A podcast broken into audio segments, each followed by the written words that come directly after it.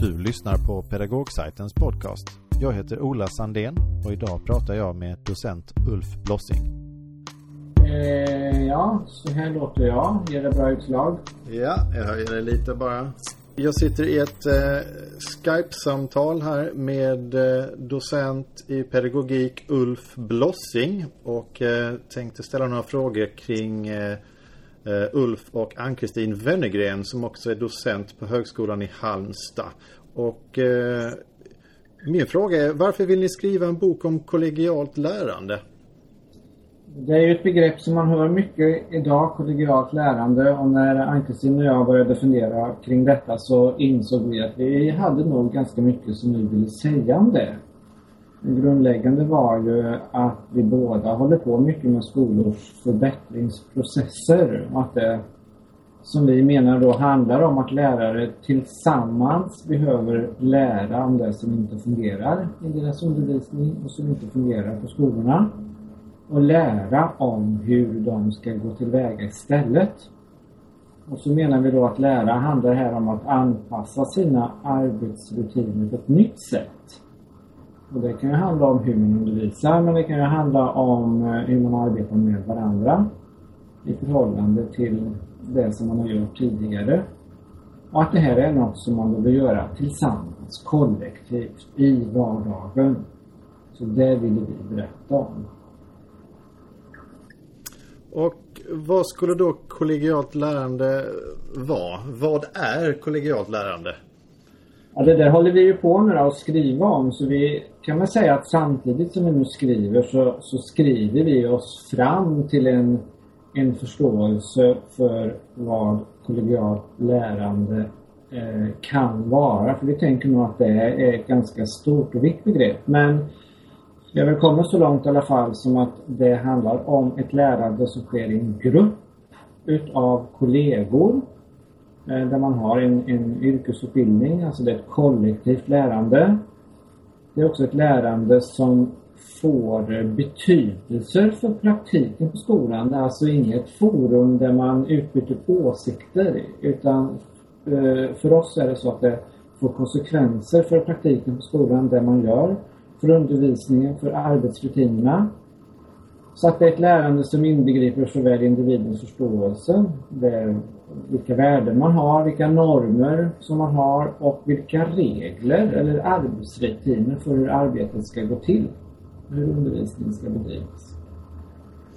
Om man säger hur bra är vi generellt sett, alltså hur bra är vi generellt sett på att få till kollegialt lärande? Generellt sett skulle jag säga att vi inte är så bra på det. Därför att föreställningen om att lärande är eh, ett individuellt projekt är väldigt starkt. Alltså att ett lärande är någonting som sker i var och ens huvud. Och sen så kan vi gå omkring och bära omkring på det där lärandet som vi har i vårt huvud och så kan vi applicera det på någon situation som vi kommer till. Den där föreställningen är så väldigt starkt. Så att vår utgångspunkt är att vi egentligen inte förstår alls vad kollektivt lärande är för någonting. Eh, så då är vi ganska dåliga på det. Vilka goda exempel har du stött på? Ja, de är ju inte alldeles lätt att se men några har jag ju arbetat med. Man har ju eh, förmånen som forskare att bli kontaktad av många skolor och kommuner som mycket intressant på gång. Och till exempel så hade jag en skola i eh, Värmland där man hade använt kollega, eh, kollegahandledning utav eh, forskare, norska forskare som heter Hanal och Lauvås. Som egentligen är en metod för hur man i grupp ska eh, tillsammans hjälpa varandra att eh, granska olika praktiska situationer och ge bra tips och råd. Men så hade man använt det och eh, fått snurr på hela elevhälsoarbetet och så småningom så blev det så att i alla möjliga situationer i kollegiet eh, så använde man då detta, denna typ utav samtal när man behövde komma rätta till olika saker. Det var väldigt ofta också så hade man observatörer som också tittade på själva samtalsmodellen, hur den fungerade. Så där använde man alltså en, en isolerad modell kan man säga. Man satte in den i hela verksamhetsidén. En annan idé är eh, Årgängs kommun. Det är ganska många år sedan nu jag jobbade med dem där kring förändringsagenter. Men det de gjorde där det var att just eh, ha olika typer av ledarskap till exempel i arbetslaget för att å ena sidan hantera driftsfrågor och å andra sidan det de kallade för utvecklingsfrågor. Där ju deras erfarenhet var när man kom till utvecklingsfrågorna så hade man liksom ingen tid kvar att diskutera dem. Och sen experimenterade man på olika vis för att man skulle komma till rätta med det där. Det handlar ju väldigt mycket om samtal i grupp. Och ett ytterligare exempel är Lerums kommun som jag jobbar med nu och det jobbar ju med, med rektorerna och förskolecheferna där man har ett väldigt intressant samarbete rektorer emellan och förskolechefer emellan. Det är väldigt vanligt att, att skolledare arbetar rätt så ensamt men här jobbar man alla skolledare i grupp väldigt tätt ihop och har fått till ett väldigt intressant klimat där man stödjer varandra i utvecklingen. Det är väldigt intressant. Det finns en hel del sådana exempel och det är en utav syftet med boken att vi vill sprida de här goda exemplen. Mm. Vad skulle kunna vara ett mindre bra exempel? En generell sån idé det är ju arbetslaget. Alltså arbetslaget är ju spritt som en generell idé i många svenska skolor. Där man har knutit väldigt stora förhoppningar till att eh, arbeta med en mindre gruppen då utav kollegor som det ska hända. Men där man egentligen inte har utvecklat det interna arbetet så mycket. Utan man, eh, lite förenklat kan man säga, så tror man att det ska hända en massa saker bara för att man har gjort arbetslag. Eh, och inte har utvecklat ännu mer. Så det är ett eh, väldigt dåligt exempel kan man säga. Så där finns det fortfarande väldigt mycket kvar att göra. Eh, ett annat är ju alltså när man använder olika samtalsmodeller. Det finns ju till exempel lärande samtal, även kollegahandledning som jag nämnde. När man använder det väldigt isolerat.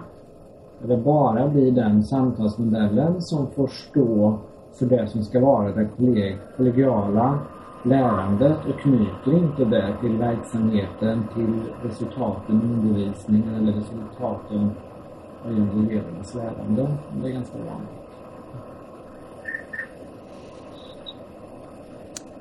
Och vilka skulle dina, vara dina bästa tips för att få det att fungera? Ja, det är att försöka att inte få det så isolerat. Så att det är att försöka arbeta i tre spår, tänkte jag. Det ena är ju att, eh, att just titta på det som olika modeller eller olika verktyg. Och där finns det ju mycket bra sidor på nätet, olika böcker med alla möjliga sätt att organisera sådana här olika typer av modeller. Men sen måste man koppla det till eh, kring eh, hur man ska utveckla organisationen och ledarskapet kring detta. Så att man får en röd tråd i vad det är de här samtalen ska handla om, vem det är som ska leda dem, hur ofta de ska ske, vad det ska leda till och hur de ska följas upp. Då blir det en slags verksamhetsutveckling där. Och sen också kopplade till eh, vad man menar att lärande är och teorier om lärande och vilken förståelse man har kring lärande. Så de tre spåren, att dels titta på verktygen, dels titta på hur det kommer in i hela organisationen och dels på vilket sätt man menar att eh, främja lärandet. Både de vuxnas lärande och barnens lärande. Mm. Vilka är de största fallgroparna om man vill komma igång med kollegialt lärande? Eh, ja, det är ju tror jag att man tror att det är en, en enbart en modell.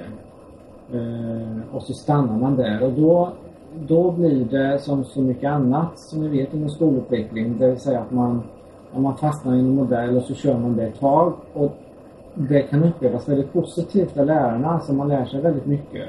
Men det kommer som inte vidare. Det stannar till exempel i arbetslaget, eller stannar i gruppen och kommer inte att förändra undervisningen så mycket.